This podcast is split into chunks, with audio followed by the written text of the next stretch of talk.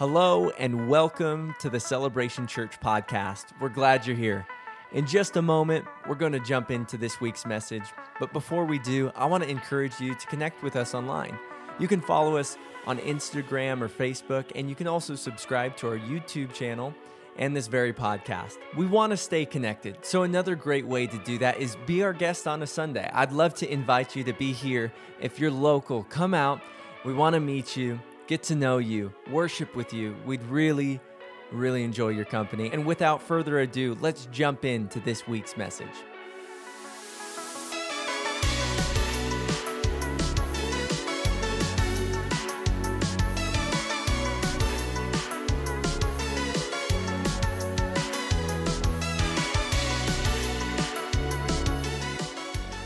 Well, good morning, everybody. How are you guys doing? All right. We got some fantastic.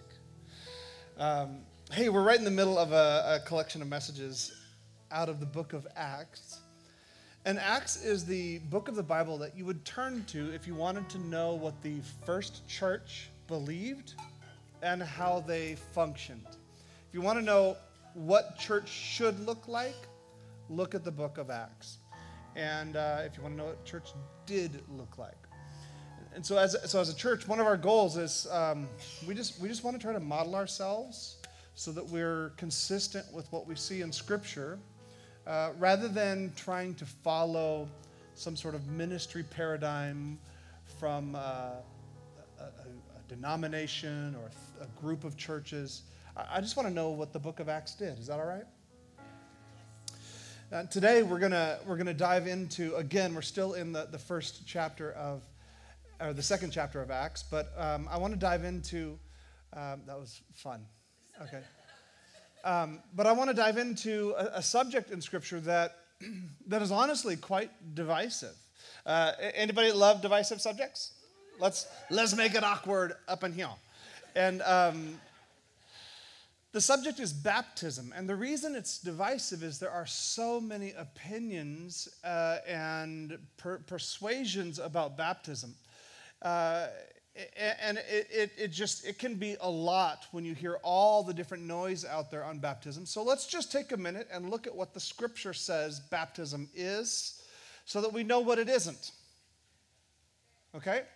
Uh, dr nt wright he says this that people of other faiths recognize the huge importance of baptism better than we as christians recognize it ourselves what, what, what N.T. Wright is saying is that it, when you go to a different country that is potentially hostile towards Christianity, the, the Christians in that country recognize the weight of baptism so much more than we do here. Uh, that's why Christians in China gather at night under small bridges uh, along small streams to baptize new believers. And, and, and they do that like the, the reason they would gather in, in a group of 100, 200 people along the side of a small stream just to perform this, this ritual is because they understand the gravity of what it means. Like for them, it, it would cost them potentially years in prison. I, I like Brother Yun, uh, a, a, Chinese pastor, I mean,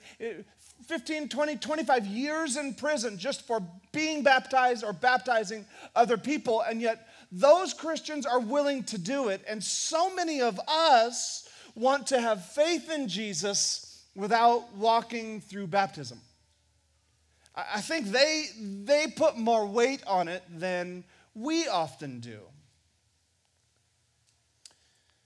So when we look at the, the book of Acts, in, in Acts chapter 2, Peter has he has just preached the very first sermon in the brand new church. Like, this is literally ground zero for where the church begins in Acts chapter 2. And he's preached this message about the good news of Jesus that they had, uh, that, that essentially that they had missed the coming Messiah, but in that there was good news that Jesus was, was the Savior. And they respond and they say, Well, how, how do we how do we respond to this good news? And, and Peter answers them in Acts chapter 2, verse 38. He says, uh, Peter replied, Each of you must repent of your sins and turn to God. Repent and turn to God. This is, if you've been around here for any length of time, you're going to notice that we do this frequently, almost every service. Not every service, but almost every service, we end with a moment for people to repent and believe. That's repent and turn to God. Uh, this, is, this is key in our walk with God that we repent and turn to God. You're, you're not going to hear us say, uh, Would you accept Jesus? We don't, we, don't, we don't accept Jesus, we repent to Jesus. Okay, like, like, like he's not begging for us to accept him, he's waiting for us to repent towards him. Okay, we're, we're the ones, uh, we're the ones that, that need to surrender our lives, not him surrender his. Okay, that's just like a, a nuance that matters. And so uh, he says that they're, they're going to repent and they're going to turn towards God. And then it says this, and be baptized in the name of the uh, in the name of Jesus Christ for the forgiveness of your sins and then you will receive the gift of the Holy Spirit. We're a church that believes in the infilling of the Holy Spirit. We believe the gifts of the Spirit are active today. We believe that a spirit filled life is the best life. In fact, we would say it like this Not only is it difficult to live the Christian life without the Spirit, it would be pretty much almost impossible. Like you need the empowering Spirit of God working inside of you to transform you and change you and to lead you where God is calling you. But right between this, this point of repentance and this point of receiving the Spirit, Peter says, You must be baptized. When he says this, the people respond. Just a, a couple of verses later, it says this in, in verse 41. It says, those who believed what Peter said stopped and thought about it for a while. No. Those who believed what Peter said waited uh, three months until they really felt like it was important for them. No. It says, those who believed what Peter said were baptized and added to the church that day about 3,000 people in all. So, so about 3,000 people respond to Peter right then and the way they respond is, is not by uh, praying a prayer, not by shaking a preacher's hand, it is by responding in the waters of baptism. That is the biblical response to faith in Jesus baptism. What's really neat is you can actually, um, you, we're going to do a, an Israel trip. Uh, so we've, we've got it scheduled. We're just waiting on final pricing. It'll be November 2025 if you want to go to Israel with us. And um, we can stand on the exact same steps where Peter would have preached this message. He preached it on the southern steps of Jerusalem. And uh, it's just, just an incredible thing. I can't wait for some of you to come join. And, um, but but he, he, he preached the message, and the people responded by being baptized. They heard the gospel, they believed the gospel, and they were baptized. Let me say it again. They, they heard the gospel, they believed the gospel, they were baptized. They, they didn't call their mom or friend, they didn't, they didn't phone a friend, they, they, they didn't um, you know, take a long time to kind of decide whether or not baptism was for them or was for someone else. They heard the gospel, they believed the gospel, they were baptized. Let me say this way if you've heard the gospel and you believe in Jesus, your next step is baptism.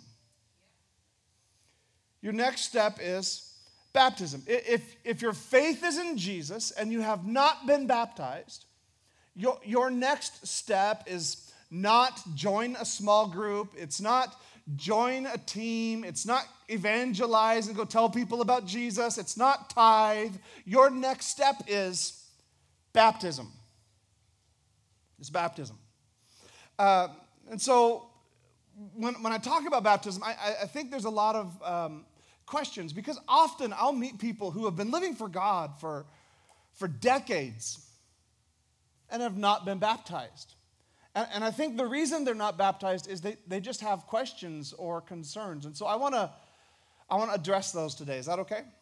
So today is going to be a little different than how I normally preach. I'm going to try to just give a big overview as to what baptism is.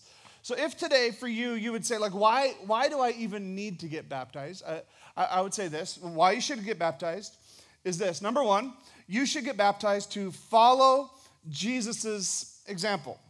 Uh, Jessica mentioned this that Jesus was baptized. We should be baptized to follow Jesus' example. We should be baptized to follow Jesus' instructions, and we should be baptized to follow Jesus publicly. Okay, those are three reasons why we should be baptized to follow his example, to follow his instructions, and to follow him publicly. Now, let me circle back around and I'm going to reinforce those thoughts with some scripture. Is that okay? Yeah. Matthew chapter 3, verse 13, it says this Then Jesus went from Galilee to the Jordan River to be baptized by John, who was his cousin. But John tried to talk him out of it. I am the one that needs to be baptized by you, he said. So why are you coming to me? And Jesus said, It should be done, for we must carry out all that God requires. So John agreed and baptized him.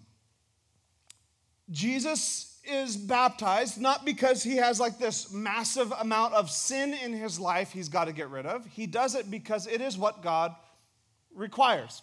It's, the, it's God's expectation. And Jesus just very simply follows in obedience to what is God's expectation. I'm going to be baptized. So I would say to you, one reason you should get baptized is to follow in the footsteps of Jesus. The next is this to follow the instructions of Jesus. Matthew chapter 28, 19, this is the very last chapter of the book of Matthew. It says this it says, Therefore, Go and make disciples of all nations. This is, this is Jesus instructing the church on how to be and what to do. He says, number one, go and make disciples. That's the purpose of this building. Purpose of this building isn't beautiful singing, it's not fancy lights, it's not so we can have uh, potlucks and fancy things going around. The purpose of this building is to make disciples. The purpose of this gathering is to make disciples. And you might say, well, what is a disciple? I'm glad you asked. a disciple is really two things it's someone that is a learner, and it is someone that is a follower. It is someone that is learning about their teacher or their rabbi, and it is someone that is following. First century uh, sayings would say things like this may, may you be covered in the dust of your rabbi. The idea was that uh, disciples not only learn the teachings of the one they follow, but they follow so closely that the dust off their feet gets on them. And so, as a church, part of our mission is not just to come and be entertained on a Sunday, but part of our mission is not just to be in a small group. Like a huge part of what we are is we, we need to learn everything we can about the one who we follow, and we need to actually follow him. I got one that agrees with me, Pilar. Thank you. we, we need to follow. So that, that's what disciples are. And then it says this baptizing them in the name of the Father, the Son, and the Holy Spirit. So we're to make disciples, and the next thing to do in establishing the church is to baptize people. This is how the church is established. The third one is to follow him publicly. Matthew chapter 10, verse 32 says it like this So, so everyone who acknowledges me before men, I also will acknowledge before my Father who is in heaven. But whoever denies me before men, I also will deny before my Father who is in heaven. Th- those are those are really heavy words when you think about it. He's saying, if you acknowledge me publicly, I will acknowledge you uh, uh, uh, uh in heaven. If you deny me publicly, not, not, he's not talking about a private faith. We, have really bought into that lie, haven't we? That my faith is private, it's personal. My, my faith is this personal thing just between me and God. And Jesus' answer to that is great, but if you deny me publicly, that's not good. This is why believers in China, why believers in Cuba just a few decades ago, why believers in Russia and in Saudi Arabia, will risk death or imprisonment because part of our response towards Jesus is to acknowledge him publicly before other believers. To, to gather with other people and say, I, I don't just have this internal, you know, secretive faith with Jesus, but, but I, am, I am saying I am, I am truly a follower of Jesus. It was a couple of years ago, I, I went to a fine dining establishment in Caldwell. And um, why are you giggling? It's called Burger King. And if you own the Burger King in Caldwell, I love you and I thank you, but I'm just gonna, maybe this will help you. Uh, I, I go in there and I haven't eaten at Burger King very often, not because I don't like Burger King. I like all fast food. Can you tell? You know? But I, I just, just hadn't been there in a while. And so I, I go up to this, this little girl at, at the counter and I said, Hey, uh, what, what's good? And she, she looked at me with this look of disgust and she's like, I don't eat here. I was like, I don't eat here. Like, you, you work here. you don't get a free meal at lunch. Like, what, what do you? No, I don't. I bring my, I eat a salad. I bring a salad here. Like, oh, that's great. I'm just thinking if you work at Burger King, you should know what Burger King serves. You know what I mean? You should know what is good. We've, we've got a lot of Christians that that are part of the church, whose faith are in Jesus, but I don't eat here. I, I, I want the feeling of salvation. I want, I want the, the, the blessings of living for God. I want the paycheck. But I don't know if I'm willing to publicly acknowledge that Jesus is the Lord of my life. I'm just saying, like, don't be that person. Don't be the believer that says, like, oh, I'm going to follow Jesus, but I'm going to wait 20 years to be baptized. That's, that's taking a paycheck from, Burger King, but despising the food. Don't do that. That was a strong rebuke.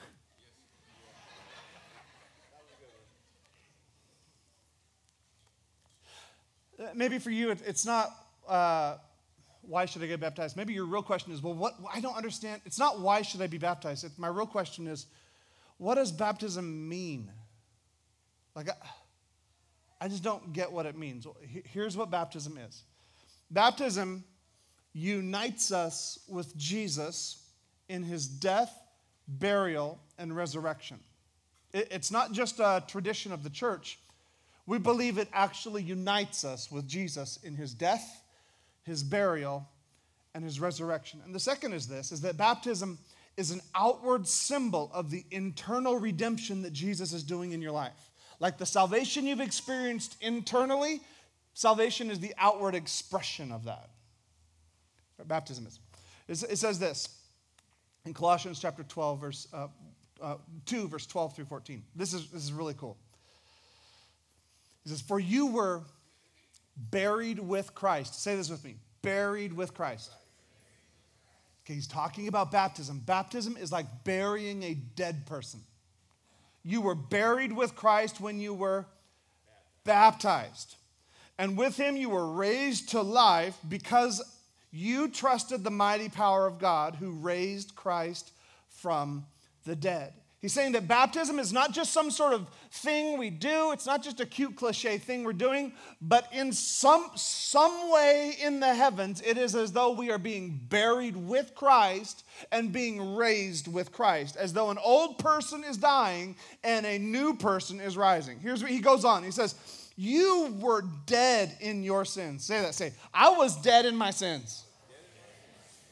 And because of your sinful nature, because your sinful nature was not yet cut away, listen, then God made you alive with Christ, for he forgave all our sins.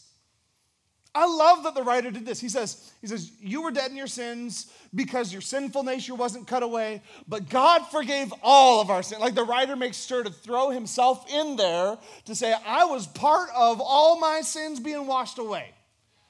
He says he, he forgave all of our sins. and he canceled the record of charges against us and took it away by nailing it to the cross. He says he, all, all the, the, the, records in your life, those things that have been measured against you that say the times that you were wrong, the times that you failed, the times that you sinned, the times that you cheated, the times that you stole, all those things that have been held accountable in your life, this is the point of the cross. At the cross, Jesus says, I will cancel all the charges against you.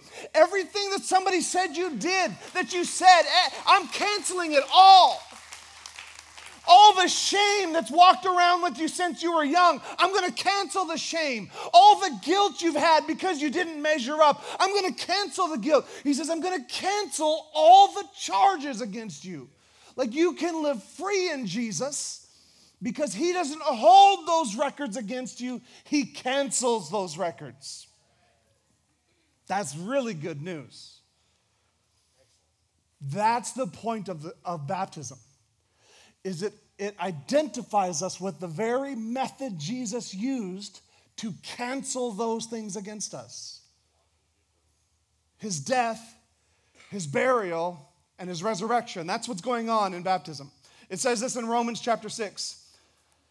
Uh, let me, uh, context.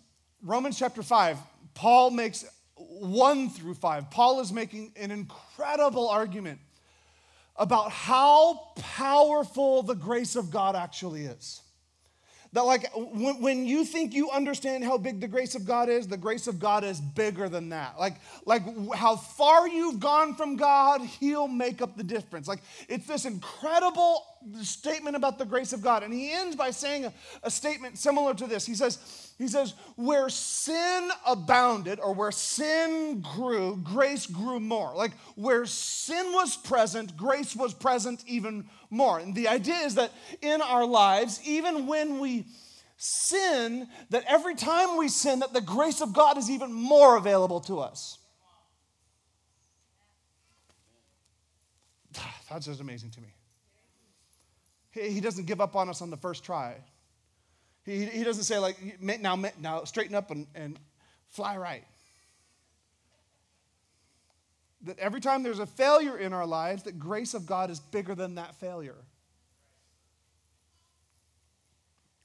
And then the next chapter begins with this phrase. He says, Well, then, should we just keep on sinning so that God can show us more and more of his wonderful grace? Because that's, that's the conclusion if, if every time I sin, the grace of God is bigger in my life, well, then why don't I just sin a whole lot so I can see how big God's grace is for my life? There was one theologian that he said it like this He said, just sin boldly. And I would say I disagree with that. That's, that's definitely not the intent of what Paul is saying here.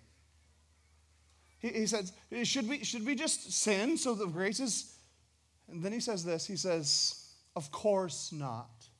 In Greek, it means God forbid. Course not. Since we have died to sin, how can we continue to live in it? Or have you forgotten that when we were joined with Christ Jesus in baptism, we joined him in his death? He's saying, God forbid the idea that we would just keep on sinning to demonstrate how good God's grace is. Did you forget that when you were baptized, you were baptized in his death? For we died and were buried with Christ in baptism. And just as Christ was raised from the dead by the glorious power of the Father, now we also may live new lives. He goes on, he says, Since we have been united with him in death, we will also be raised to life as he was. We know that our old sinful selves were crucified with Christ so that sin might lose its power in our lives. This is the point of baptism. We're saying, I am connected to the death of Jesus, the burial of Jesus, and the resurrection of Jesus, which cancels the power of sin in my life. I can live overcoming an overcoming life because I am no longer, as he goes on and says, a slave of sin.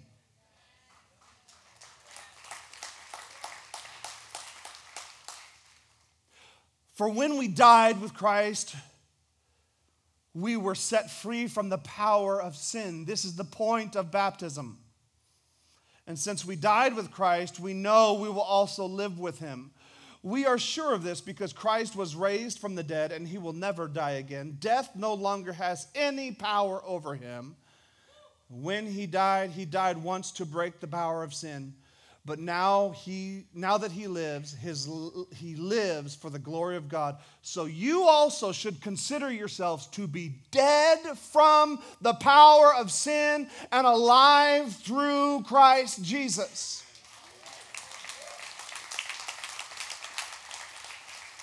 This is what baptism is. It is us saying, I am not just saved because I declared him as Lord of my life, but I am dead to the power of sin in my life. I am dead to the consequences of sin in my life, and I'm alive to what God wants to do in me.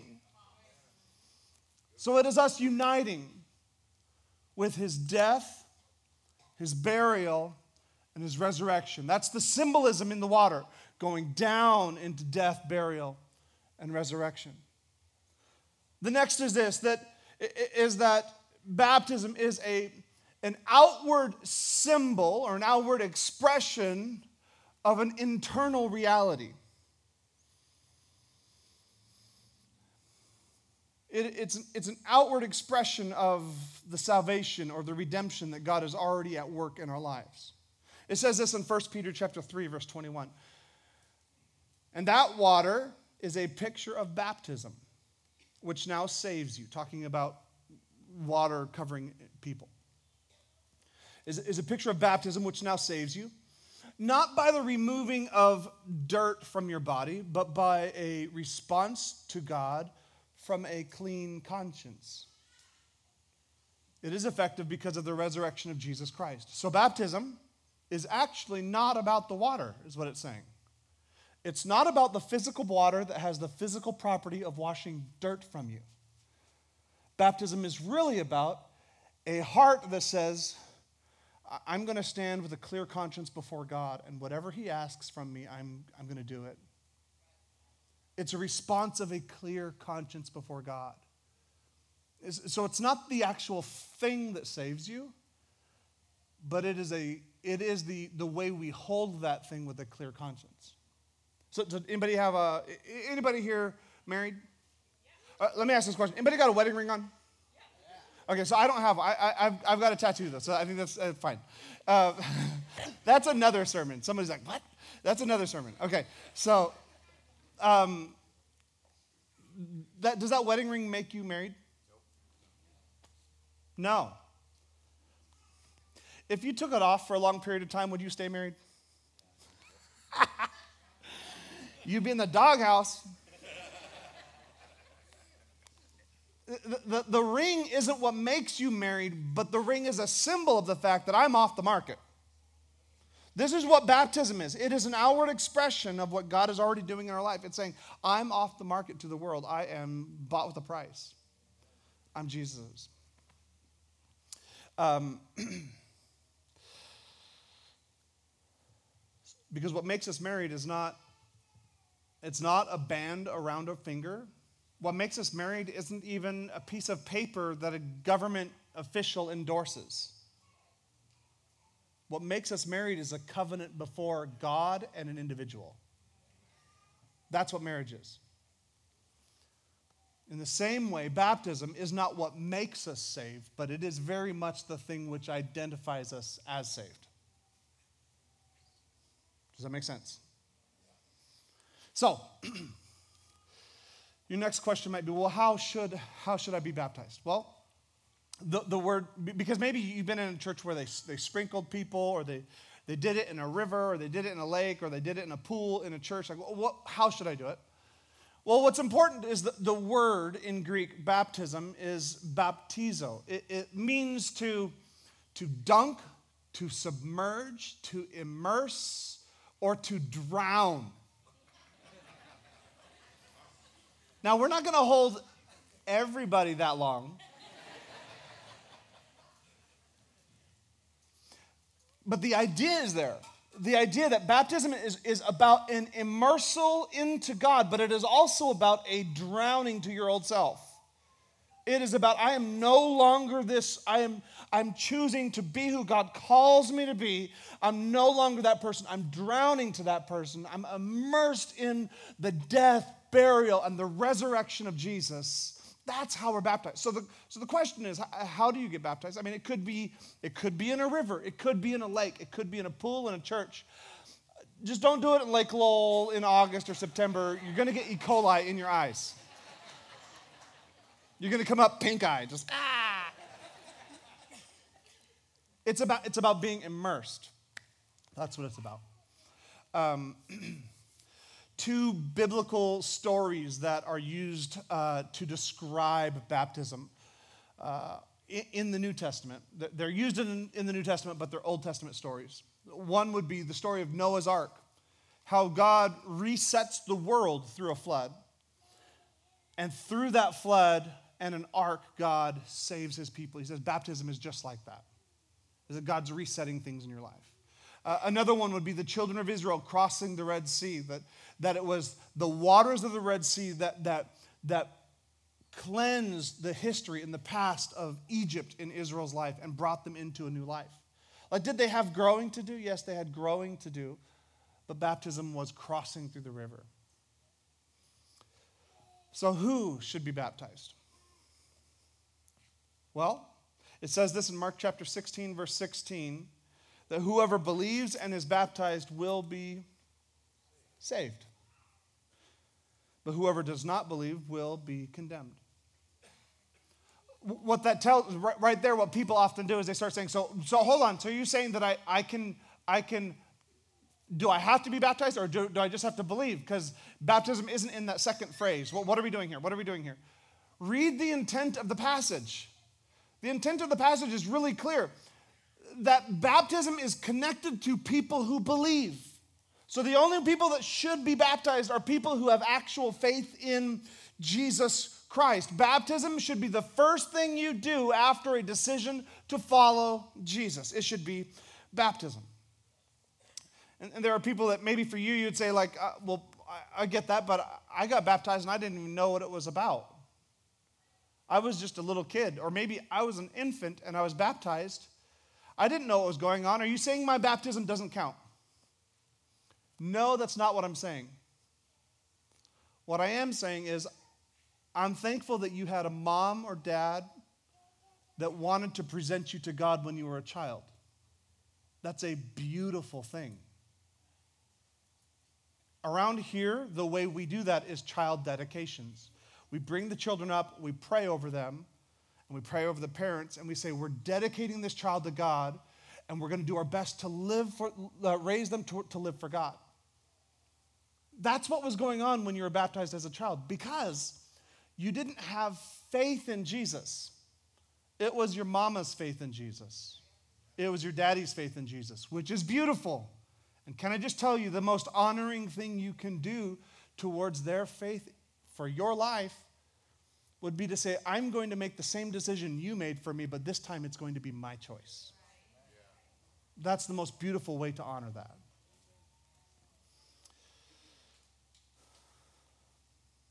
So, when, when should we get baptized? When, when do we get baptized? Well, uh, and, and, back to the children thing. I, I don't put a time frame on when a child has valid faith or not. I, am not, I'm not your child's parent. I know for me, I've got teenagers that I still think their brain is forming.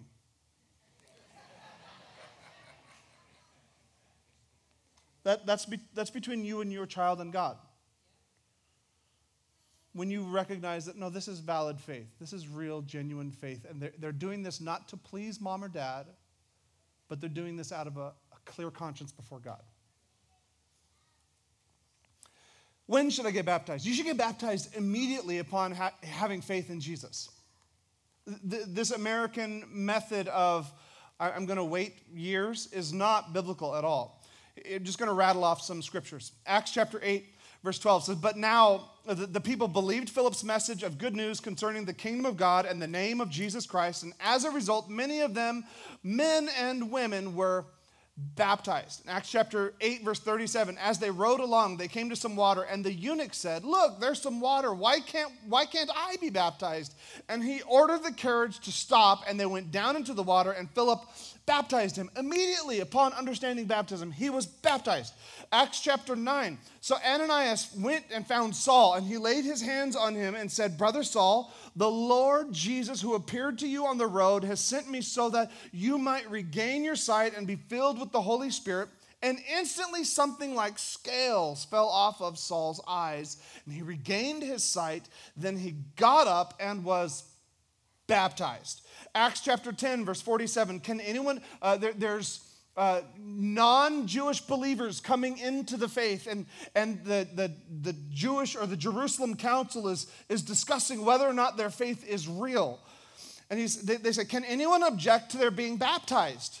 Now that they have received the Holy Spirit just as we did. So he gave orders for them to stay and be baptized in the name of Jesus Christ. And afterwards, Cornelius asked him to stay with him for several days. Acts chapter 16. One of them was Lydia of Thyatira, a merchant of uh, expensive purple cloth, who worshiped God. And as she listened to us, the Lord opened her heart and she accepted what Paul was saying.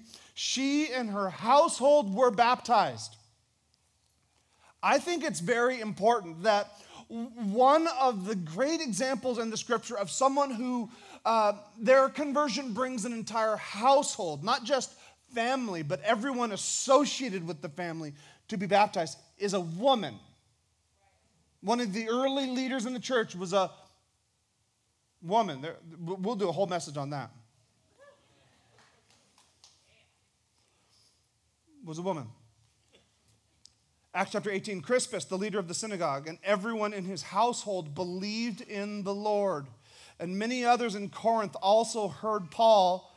They became believers and they were baptized. Acts chapter 19, Paul said, John's baptism called for repentance from sin, but John himself told the people to believe in the one who had come later, meaning Jesus. And as soon as they heard this, they were baptized in the name of the Lord Jesus Christ. So should I should I wait to get baptized at some point? No. Biblically, if you believe the gospel, you should be baptized. So maybe you've already been baptized and you're wondering, should I be baptized again? Well, let's talk about that. Sometimes I see people who have lived for God for a while and they feel that every time every time they sin, or like they're driving down the, the highway and somebody cuts them off and they just let out like a string of words. Fancy talk, right? Like, you know those kids that do the, the, fancy, the fancy walking where they jump in, all on the, on the wall, fancy walking? Somebody's doing some fancy talking, and then they come back to church and they're like, I need to get baptized because I just, I said things I shouldn't have said. Okay? Or maybe it was more serious than that. But it's, it's every time you feel far from God, you feel like the answer is, I need to be baptized. That tells me that you don't know what baptism is. Baptism is a, is a union with Jesus' death, burial, and resurrection, the very thing that gives you power over the sin that you, that you struggle with in your life occasionally. So, like, like it, it's, not, it's not that you need to go get baptized every time you sin. You need to trust in the power and the effectiveness of the cross.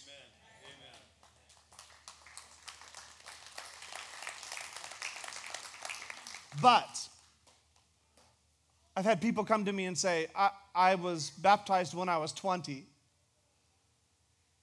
And I've lived a lot of years, I've lived decades away from God. And now I'm, I'm in my mid 50s, and I've finally come full circle back around to the faith that I had as a young person. And, and it sounds to me like that person is starting fresh and new. And I would say for that person, putting a new memorial in your life of saying, I am going to be united with Jesus in his death, burial, and resurrection, that would be appropriate.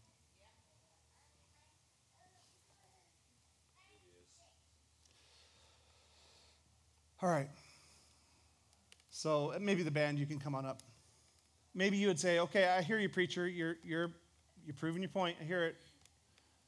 But should I I, I probably need time to pray about it. No, you don't. Let me just give you a rule of thumb. You ready? You never need to pray about obedience to God. That's the point of obedience. You don't, you don't need to pray about it. You do it. you just do it because he tells you to do it. You don't. Can you imagine if, if my, my teenage son, I, I've been picking on him today, I don't know, but I mean, it was like, hey, bud, can you take out the trash? Let me pray about that, Dad. I'd be like, son, I want to pray about you getting driver's license. What I'm going to be praying about, like, we're going to be, I'm going to be praying about whether or not I mean, you get food tomorrow. Like, not taking food from my kids. And, but that would be preposterous for him to over spiritualize something like taking out the trash. And we do that with baptism all the time. It sounds spiritual, doesn't it? Oh, I need to pray about that. But it's not spiritual because it's not obedience.